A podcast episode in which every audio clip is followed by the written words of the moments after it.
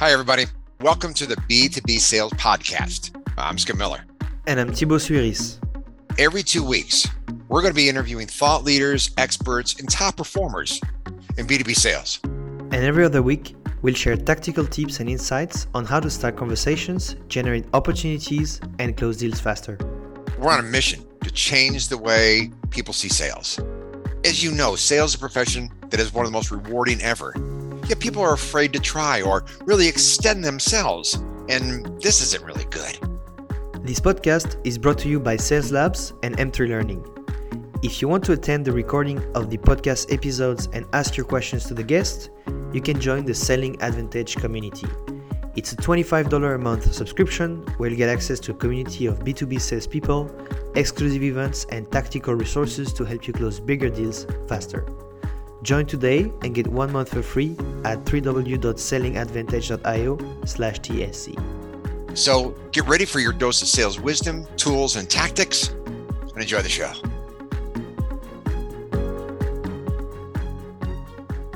Today, I'm uh, receiving Jed Mahrle. I hope I said your name properly to talk about uh, building an outbound sales team from scratch.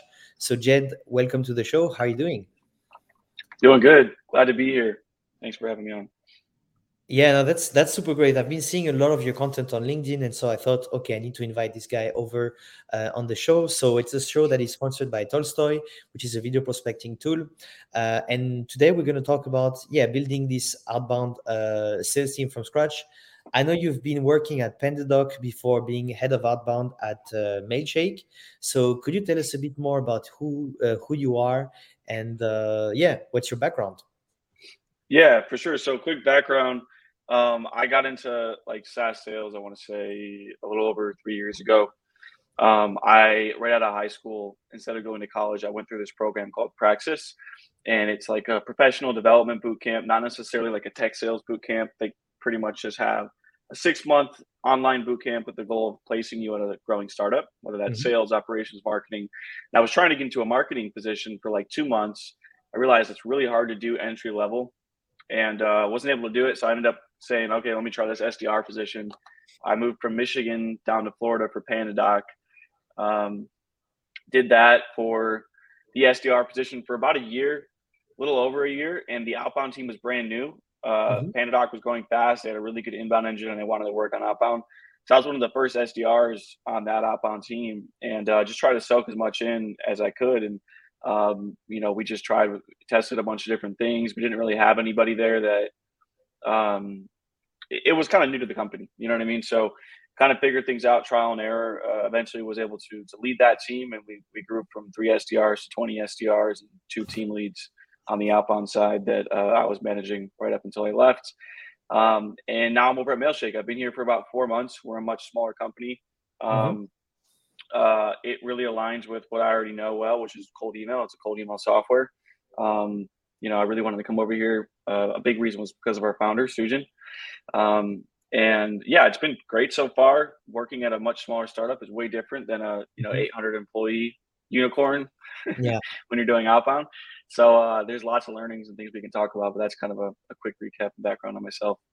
Okay. Yeah, nice. Nice to to see the the progress from 3 to 20 uh, SDRs. So um can you tell me a bit more about um when you started? So you told me you started as an SDR and then you quickly were tasked to actually build the outbound team. So how did that go from being an individual contributor to being someone who's leading the team and building it? yeah, so like I said, outbound was brand new to the company. It was a really important initiative. And so um what happened was for the first three months I sucked. Like I was not good. I uh, didn't know what I was doing. I was pretty much just trying to dial the hell out of the phone to um, to uh, to meet my quota, and I would miss my quota or be close, and activity was only getting me so far. So I started to be a little bit more intentional. I spent more time trying to understand our ICP, trying to be a little bit, you know, think smarter instead of working harder, sort of thing. I mm-hmm. started seeing success. Um, I uh, I found like a particular niche it's an e-signature software for perspective. Mm-hmm. I found a particular niche industry that um, that we could sell into, and started kind of making a lot of progress there from doing you know 100% plus 150 200% plus my number um, and then as a result just started kind of building repeatable processes sharing that with the team um, you know, doing presentations on that. So it kind of naturally evolved. Like once I started um, seeing some repeatable success and I was able to teach other SDRs to do it, um, I just made it very clear that, hey, I want this team lead position once the team's big enough. And, uh, you know, they say closed mouths don't get fed. I just kept speaking up about it mm-hmm. and uh, eventually got that position. And then, um, yeah, it started to kind of take off from there. So it really started with, you know, I think being where there, being at a company where there was opportunity and then once I figured that out, uh, I was able to take advantage of that opportunity. Okay, yeah, I think that's uh, and also that's what's very interesting is is when you are working as an individual contributor, either as an AE or an SDR, um, and you're documenting what you're doing, you're showing, you know, like what's my experience with what with that, what are the results, and you start showing some uh, repeatability in there, then you know it's like it's a playbook you can create. It's a playbook you can market internally or externally. And so that's what you've been doing externally with uh, LinkedIn. I've seen your post for quite a while now, but also internally. And uh, I really like the aspect of asking for more and not saying, "Hey, you know, they, you t- you told it once, but you kept you know coming at it, and then you finally got the position." So I think that's that's really interesting. Um, outside of the playbook, you know, and, and you know, working on that niche. So now that you're also building the outbound team at Mailshake, what are some key components of an you know like outbound sales team? Yeah, well, I have more experience on the SDR side, so let me speak to that. I'm just now trying to figure out the outbound AE side, which is a whole nother beast. Um, but key mm-hmm. components in terms of having a successful SDR outbound SDR team, or building it out, or I guess what specifically are you looking for? So really, just building it out. Basically, you get nothing. Yeah what you need to actually have to make sure that the team is actually working? Yeah, so I mean, I think it starts with who you hire, and you need to hire people that are that understand we don't have it figured out yet. So when, mm-hmm. when I first started hiring SDRs, I needed to teach, I needed to let them know, hey, we don't know, we haven't figured out outbound yet. So I don't want you to come in here and expect to just the playbook's already figured out. All you got to do is plug and play, and then mm-hmm. you're going to get promoted to AE in six months to a year. Like you have to make that very clear and understand that the people you hire are excited about the opportunity of building something with you. So I wanted people that are creative, that are hungry, that are motivated. They're not expecting just uh, everything to kind of mm. Brit tall kind of be figured out. So that was the first thing with you know, you know, going into hiring. Um, the next thing is it's kind of like what you said. It's just document, document, document. What you think is going to work when you hire those first couple SDRs, it's going to evolve. And you know, it couldn't just be me. I couldn't be the main person who was involved in the playbook because my SDRs now were prospecting more than I was. So it's regular meetings with them, trying to figure out what's working, what's not, and then constantly evolving our messaging.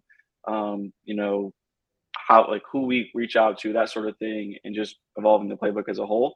And so, what started to happen is like I just got the whole team bought into like let's just figure this out together, almost like we're all team leads, managers, whatever um, and getting everybody's buy-in that creates a lot of motivation and a lot of momentum.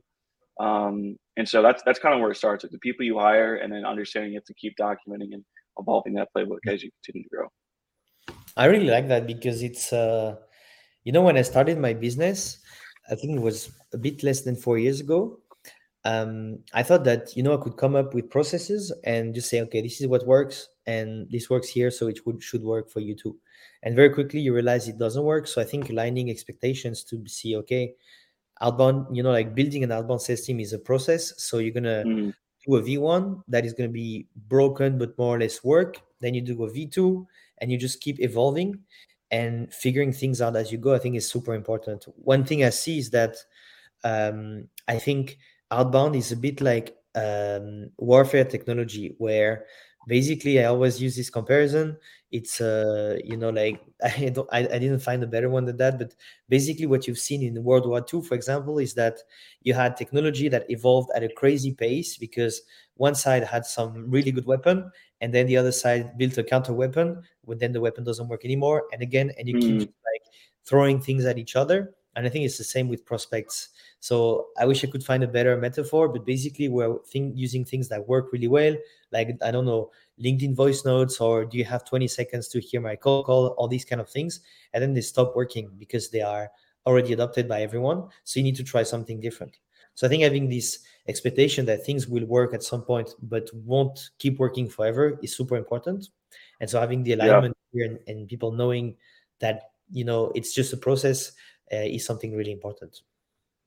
I agree. Yeah, it's always evolving. Like, you know, um, people always talk about it. like 10, 15 years ago, you could just send a bunch of cold emails and you get like, you know, 30% response because people weren't getting cold emails like that. And now the volume of cold emails is like 100x. And so you got to evolve. Voice mm-hmm. notes when they first were a thing. And I remember Morgan Ingram was talking about them all the time. It's like, I feel like everybody's doing them to extent. And they don't have that novelty anymore where it's like, oh, what's this? Same thing with video. I'm not saying video doesn't work. I'm saying uh, you have to get more creative. I remember when I first started using video, um, you know, I could just send a video and, be, and people are like, "Oh, what's this?" But now you have to get more creative because video definitely works, but you have to. Um, when a new channel comes around, I feel like the novelty gets you through, and mm-hmm. then eventually you have to evolve and, and you know become more creative with it. Absolutely, and I think it's it's just like I see all these tools as uh, tools, and you have your toolbox, and the thing you yeah. can do is learn how to use the tools and then learn how to use them together. You have stuff like Vidu, for example, with GIF is working extremely well. So uh, I talked with William on that, you know, and, and GIFs seem to be working extremely extremely well nowadays. But in maybe six months, something new will pop in, and it's going to be something interesting. So I think it's always experimenting and knowing that what works now um, may not work in a few in a few months. So I, th- I think that, that's important. Talking about yeah. Challenges right now, I'm curious to know what are the main challenges you faced building an outbound sales team. Um, yeah, challenges. There's a lot. So, I mean, the big, my biggest challenge when I first was building an outbound sales team was that, um, I was brand new to being a manager. Um, I was then I was then managing people that I was previously like, you know, we were just both in the same team before, and now I'm managing them. So that was like my biggest challenge was like the managerial aspect, um, and and kind of that uh, imposter syndrome as well. Like, hey, I had success for by myself for a year, but can I actually teach that to a team?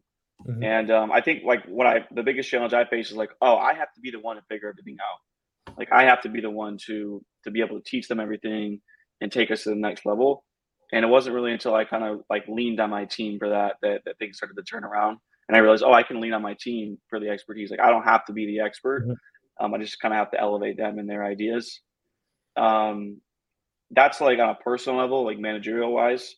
Um, I think one people, one thing that a lot of people start to run into as they build an outbound team uh, is just the processes and like um, territories. When you go from three SDRs to twenty, when mm-hmm. we had three SDRs, there wasn't territories, and our total addressable market was huge. You can sell e-signature software to pretty much any company. Yeah. So we were just reaching out to whoever the hell we wanted to. Um, when we got to 20, we had to cut things down a little bit. The CRM was messy. We had to divide territories, and that takes a lot of planning. Um, and that's where things got really difficult. Is just the processes that come once you once you scale to 10, 20, because um, you have to come up with rules of engagement. Um, you know, between outbound and inbound and different outbound reps. You have to make sure the territories are well planned and skipping these steps and just thinking you can get away with what you got when you had three um, is really going to hold you back. And and the big kind of mistake I sort of made is I did that too late. I created rules of engagement documents too late, mm-hmm. and it got to the point where half of my day was spent trying to you know figure out oh whose meeting is this or whose account is this mm-hmm. and like you want to get that stuff squared away to your foundation in the beginning because it's going to really hinder your growth later on so a lot of those technical processes were were things that i ran into later on yeah, it's crazy. These engagement rules are so important. They, they sound the at the beginning they sound so irrelevant because you have this huge sea of opportunities and, and people you can go after, and then as you yeah. go and, and you grow really fast, then people start stepping on each other's toe, and then it just you know it's too late. Where someone booked a meeting with this account, and then another one booked a meeting with the same account and but another person, or you just like ruin your reputation by going after the same person after and, and you know over and over and over again and so um, it's something I've experienced when I was building the uh, sales team in, in, for France in a company called Applause. We had some, uh, you know, I had the market for myself at the beginning, so I was like, okay, it's great. I got all these opportunities. Yeah. And then as people kept going, I was like, oh, but this is my up, and and you know, it just like started becoming really challenging. And what is funny also is that we tend, as individual people, we tend to to see the market as something that is our market and whenever people are taking away from us, so for example, you focus on all friends, but then you say, okay, there's all the colleagues that are coming, so I'm going to focus on friends, but just telecommunication companies. we expect that we're going to make less money. But what I found is that we made so much more money by having some focus by verticals um, because you narrow your ICP, you narrow your messaging, and you get a lot more replies, and you create use case, uh, case studies. And so I found that these rules are super important. They're super annoying to put in place, but they also help actually maximizing revenues with that. I love that. Yeah. So you had reps that were aligned to different verticals. So yeah, we were we're doing you know different verticals, different kind of size of companies, but we basically were splitting the total total addressable market, and it looked to me like I was I had less people to contact, so it was more focused on quality, and in the end, it turned out to be to be good. Yeah, I yeah I completely agree with that. We started to do that as well at PandaDoc, and then you just become like almost an industry expert, and the SDRs know exactly what a telecommunications person is going to think about, care about, the words they use and your messaging is so much more relevant. So yeah, you're right. You just become more efficient. Yeah. There's like analysis paralysis when you can go after any type of company in any geographical area. It's like it's a blessing and a curse at the same time. But when you really narrow it down, it's it can actually be really helpful. You could call that the Tinder effect or the Bumble effect, where you have a sea of opportunities and people you can go out with, but people are having so mm. much of a hard time having a commitment and sticking to someone because they get this sea of opportunities. I, you know, like I'm, I was with my grandparents really uh, not not long ago, and they asked, you know, a, a friend asked how they met, and so they met like basically the only place where they could meet at the time was in 1950 or something like that, where they met, and they were like, that's you know one place in the village, and by luck they found someone, and my grandfather was like, okay, that's gonna be my wife because she's the best I could ever have. So basically, yeah. but on Tinder, you're like, oh, I can always find better. And so I think that's uh, that's the same with territories. If you can stick to something, you may be happier and get more out of it. Yeah, yeah, that's a really good. There's always good dating uh, parallels. yeah, sales. I haven't heard that one before. That's so yeah, so true. Well, just came up with it on the spot speaking with you. that's a so, LinkedIn post, man. That's good. Yeah, that's a LinkedIn post. That's going to be one for next week. Um, I'm curious to know now about the. If I was like, um, I was tasked to build an outbound team is there like a playbook you know a few points where you're like okay these are your first 30 days or 90 days this is what you have to do what would be the the kind of steps you are you're taking yeah so in terms of like first 90 days i think i saw this from like a it was like a, a book by scott leese or a linkedin post or something and this is like the general rule of thumb i've always followed or not always followed because i haven't done this in a million companies but like for mailshake for example the first 30 days i pretty much just spent looking at our inbound data. Like when you come in and you're building a brand new outbound team and you're trying to go outbound and you don't have data to look at, you can't just jump in and say, oh, I think, you know, VPs of marketing are the people we want to go after at telecommunications company. Let's just start blasting them with emails. Like that can't be what you do. Um, what I did first was I, I did a lot of like research into our current customer base, our inbound leads. Those are two things you need. You need to communicate with your your um, your head of marketing as well and and then I started to kind of build hypotheses around uh, who is our ICP, like who are the people we want to go after, and then before reaching out to them, I just started doing interviews. So I mm-hmm. created a bunch of ideas or hypotheses of who I think our ICP was. So like a, a VP of sales, for example, you know, a marketing person of this type of company. I wrote that all down, and then I just reached out to people on LinkedIn and like offered gift card for 15 minutes of their time to interview them. Mm-hmm. And when I interviewed them, I would just ask them questions like, how are you struggling with this stuff that relates to my product what tools are you currently using for this what's lacking in the marketplace for you mm-hmm. and that helped me so much like just i gathered all that data i had a much more educated guess as to who my my icp was and how i was going to target them with messaging so that's what i did for my first 30 days 60 days i think if you're new to the outbound team and you're going to lead it um, if you're going to hire reps like I, I, you need to show them that you can do it as well that's my opinion i don't think any you should be like a player coach forever. But if I'm going to hire SDRs to book 20 outbound meetings a month, I need to show them I can do that. So mm-hmm. from 60 days to 90 days, or for the next month, 30 days to 60 days, I was on the phones trying to book meetings, testing messaging with those ICP, um, and then I was documenting all the processes. So I was just documenting, documenting, documenting, and I was figuring out, okay, how am I going to get SDRs accounts as efficiently as possible? What mm-hmm. are the sequences going to look like? Um, what are the KPIs I expect from them? and then tweaking and tweaking over those 30 days. And documenting it all so it could be prepared in a playbook for the SDR I was going to hire. Mm-hmm. And then 60 to 90 days, that's when I started to hire SDRs. I started to train them, onboard them, and it was a lot of coaching.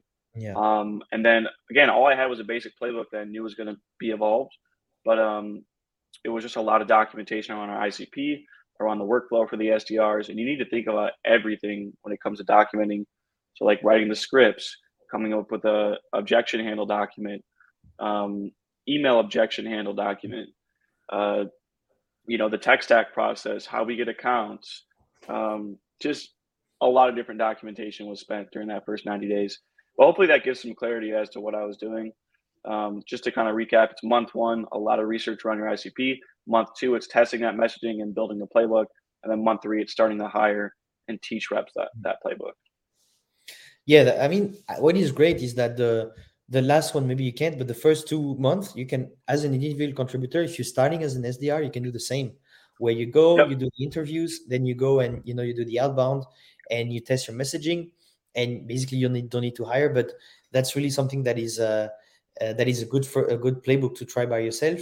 That's what I really love about being an SDR is that you get to to be the first in the market. You get to try experiment, you know, experiment with different things to land meetings, and so I think that that's that's really good. In terms of documentation, uh, what kind of tool do you use to to create this kind of knowledge base and make sure that it's uh, distributed and accessible to to people?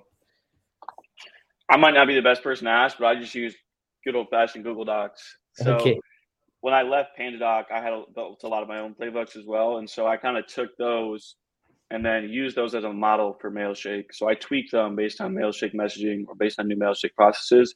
But then we also upload it all into I think it's like Notion or something where mm-hmm. we have this central page for the whole company. Um, but yeah, you got to document everything because your boss wants to see what's going on, and if you can have all this documentation, it makes sure that you know it's just good communication. They're like, okay, I can see everything they're working on, and then for your SDRs, you know, you need to be working on a lot of different things. So instead of them having to ping you, they can they can go to the documentation and find whatever it is they're looking for. Mm-hmm. Absolutely, yeah. And the, the thing is, uh, I think I use Notion personally. I think it's it's really good. But yeah, again, that's uh, uh, building the the playbook, learning how to book meetings is one skill, and learning how to do sales enablement and and make sure that things are distributed and everything is another another totally different skill. So I think that's yeah, uh, yeah. that's uh, uh, it's it's good that you're doing that on on Drive because if you were doing everything, that would be a, a bit a lot of work. Let's say. Yeah.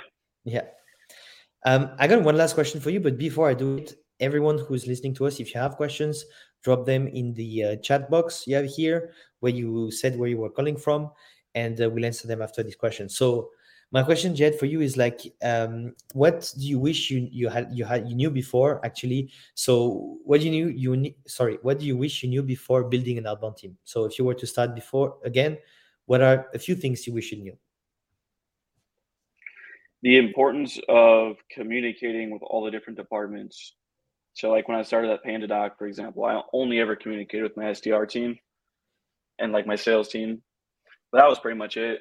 And uh, even when I started at Mailshake, I could have communicated with cross departmentally a little bit better. Um, but that's super important because um, they have different insights into things. Like product team has a different way of thinking, marketing has a different way of thinking, um, you want to communicate with all departments because it's going to help you give a full picture of how you're going to go to market basically. And um, and it's just important like just jump on one-on-ones like what are you working on? How can i help you? How can we be aligned? What are your thoughts on on how we should go up on like that's all important things that, that you need to kind of figure out. And uh it, you know being siloed off it, eh, with just your department you're, mm-hmm. you're going to kind of hear the same things over and over right? And and it's good to kind of validate that with other people in other departments.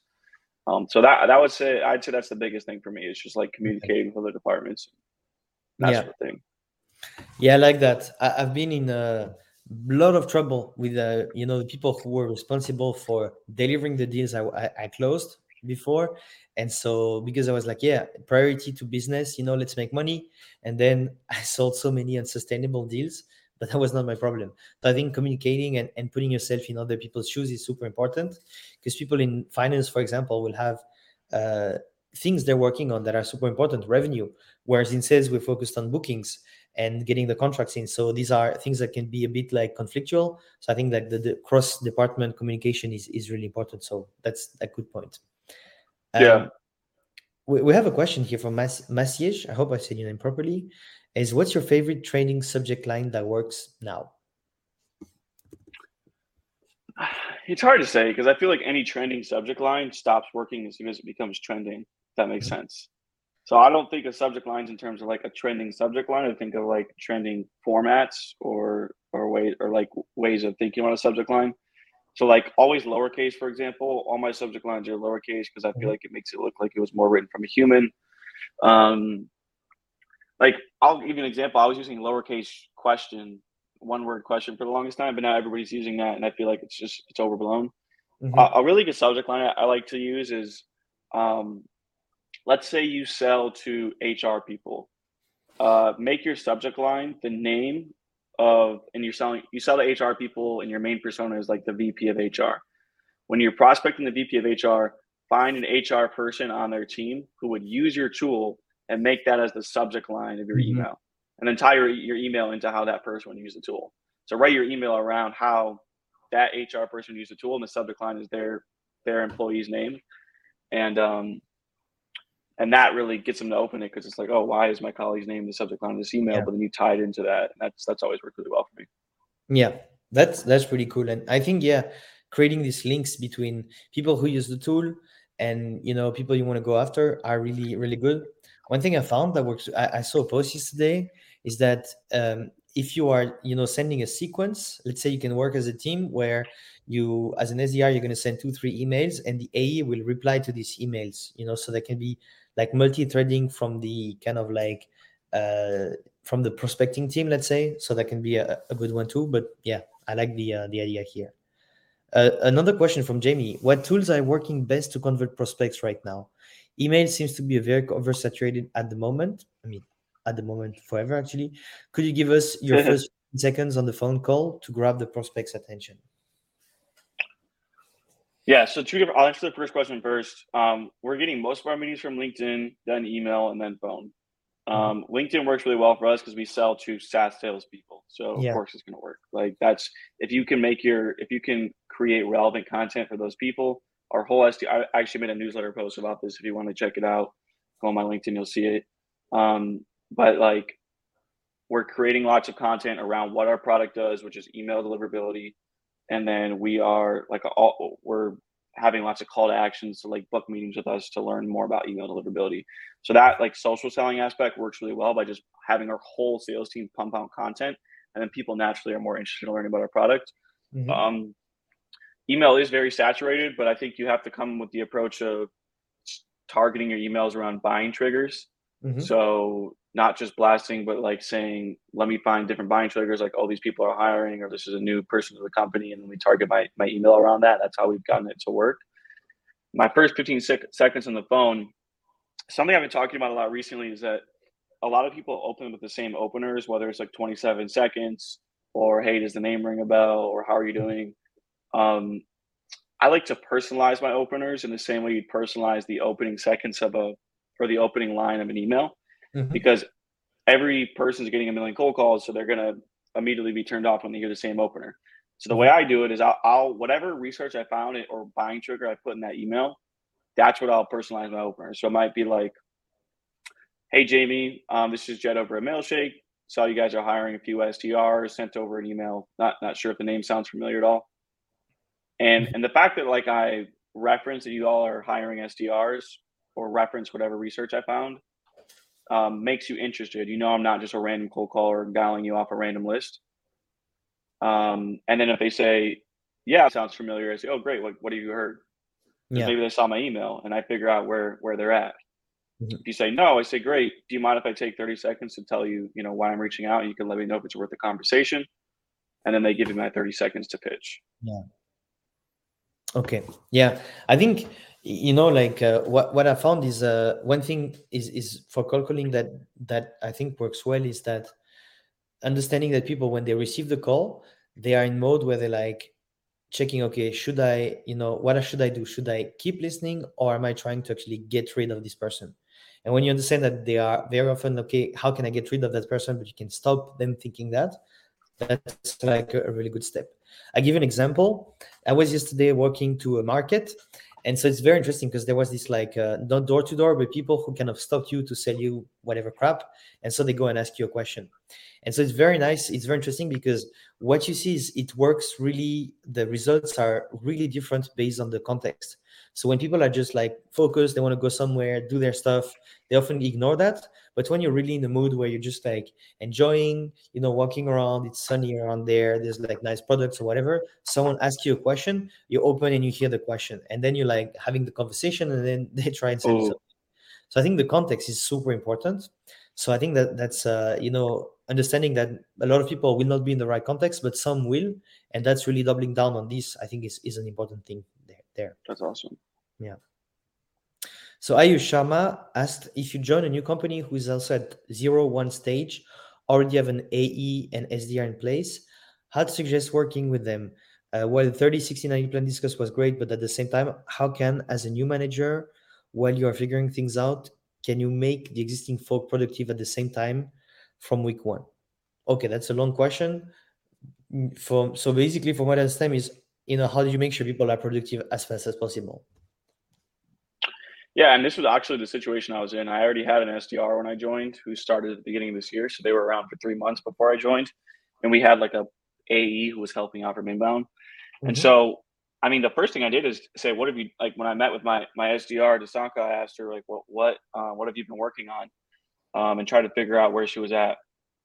And uh, what I found was that, you know, this is to no fault of hers, but, you know, she was working on an ICP that wasn't necessarily the people we wanted to work on. Mm-hmm. So I just basically had her help me in doubling down on everything I was doing.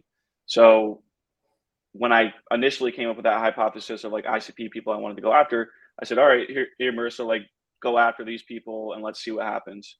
Um, and, and, er, and she helped me kind of extend my efforts in terms of testing the messaging. So it just kind of helped test the messaging faster, if that makes sense.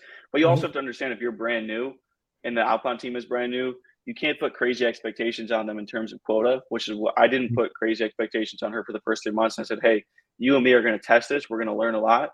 Um, after three or four months, we're going to have a legit quota in place. Um, obviously, I want you to try to be as productive as possible, but we don't know what a good quota is yet. So you have to set that expectation first as well. And then uh, your AE as well, they have to be in the same mindset. Um, yeah. But at the same time, the, the the second thing that was really important that I did with my AE and SDR is I said, you're going to be having a lot of cold calls, emails, or demos that I'm not listening to. I need you to communicate as much as possible. Like, hey, these people aren't working out. Here's what I'm hearing. And I have them have that same mindset as me is like document, document, document. And I just had them thinking like as if they were a manager as well. So that's kind of the mindset I tried to approach with um with them. Okay. Okay. Yeah. I think that's you know setting expectation again is very important.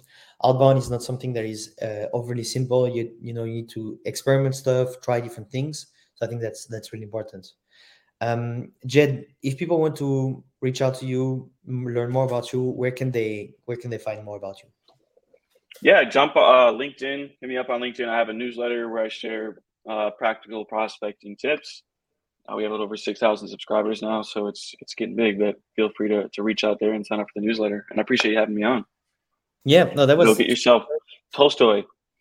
Yeah, they, thanks thanks Tolstoy for you know sponsoring the show.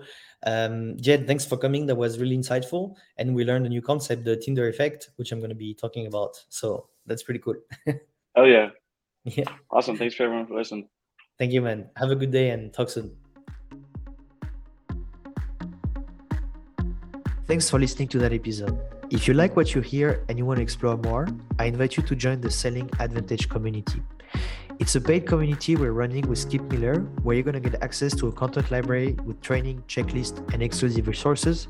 You'll also get access to our experimentation swipe file and a Discord group with 150 Texas people. We also have online events where we invite special guests, a regular Ask Us Anything, and our content is focused on sales for North America and EMEA. If you want to check it out, go to sellingadvantage.io or click on the link in the show notes and you'll be able to sign up.